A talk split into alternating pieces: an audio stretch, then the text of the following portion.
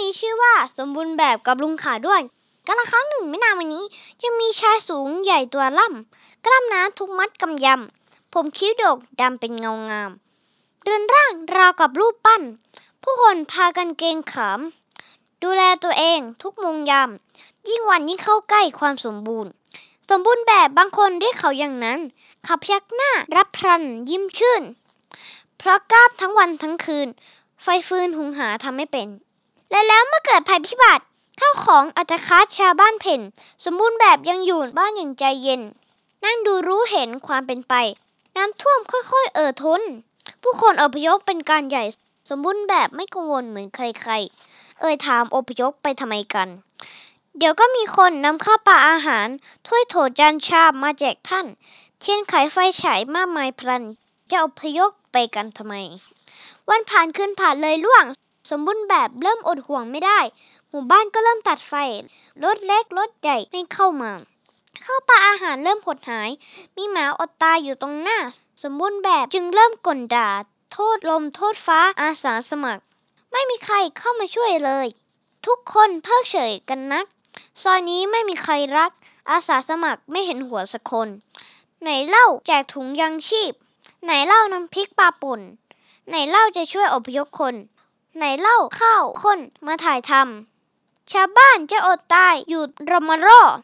ให้นั่งรอจนตายเพราะความช้ำให้ยุงกัดจนตายช่างใจดำฉันไม่รู้ควรทำอย่างไร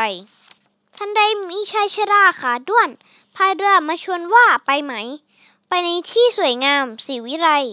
ไปไหมเราไปด้วยกันสมบูรณ์แบบทำท่าจะลงเรือลุงเงื้อไม่พายยกขึ้นกันไม่ต้องขึ้นเรือหรอกไปไม่ทันที่อย่างนั้นไปได้ด้วยหัวใจหากเจ้าเอาแต่พร่ำบ่นนั่งรอผู้คนถวายให้ยิ่งวันรอยแหว่งวิ่นในหัวใจแต่ยิ่งโตใหญ่ขึ้นทุกทีทำใจให้สมบูรณ์พร้อมนอบน้อมไปตามวิถีภัยธรรมชาติแม้โหดร้ายเช่นดียังพอมีลู่ทางให้เลือกเดินแต่เจ้าจะต้องก้าวขาเองไม่ใช่ปากเก่งเอาแต่ว่นในภาวะขาดขาดเกินเกินทุกคนต้องเดินด้วยตนเอง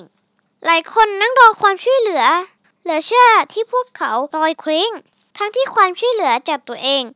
นั่นเองที่รวดเร็วและทันใจชีวิตมีเรื่องร้ายผ่านมาเสมออย่าเผลอทำตนหมดความหมายตัวเราเป็นเพียงผู้ประสบภัยหรือเป็นหน่วยกู้ภัยได้เหมือนกันกู้ภัยให้ตัวเองก่อนแล้วนอนพักเอาแรงหนึ่งฝันตื่นมากู้ภัยช่วยคนอื่นกันเมื่อนั้นโลกเราจะแข็งแรง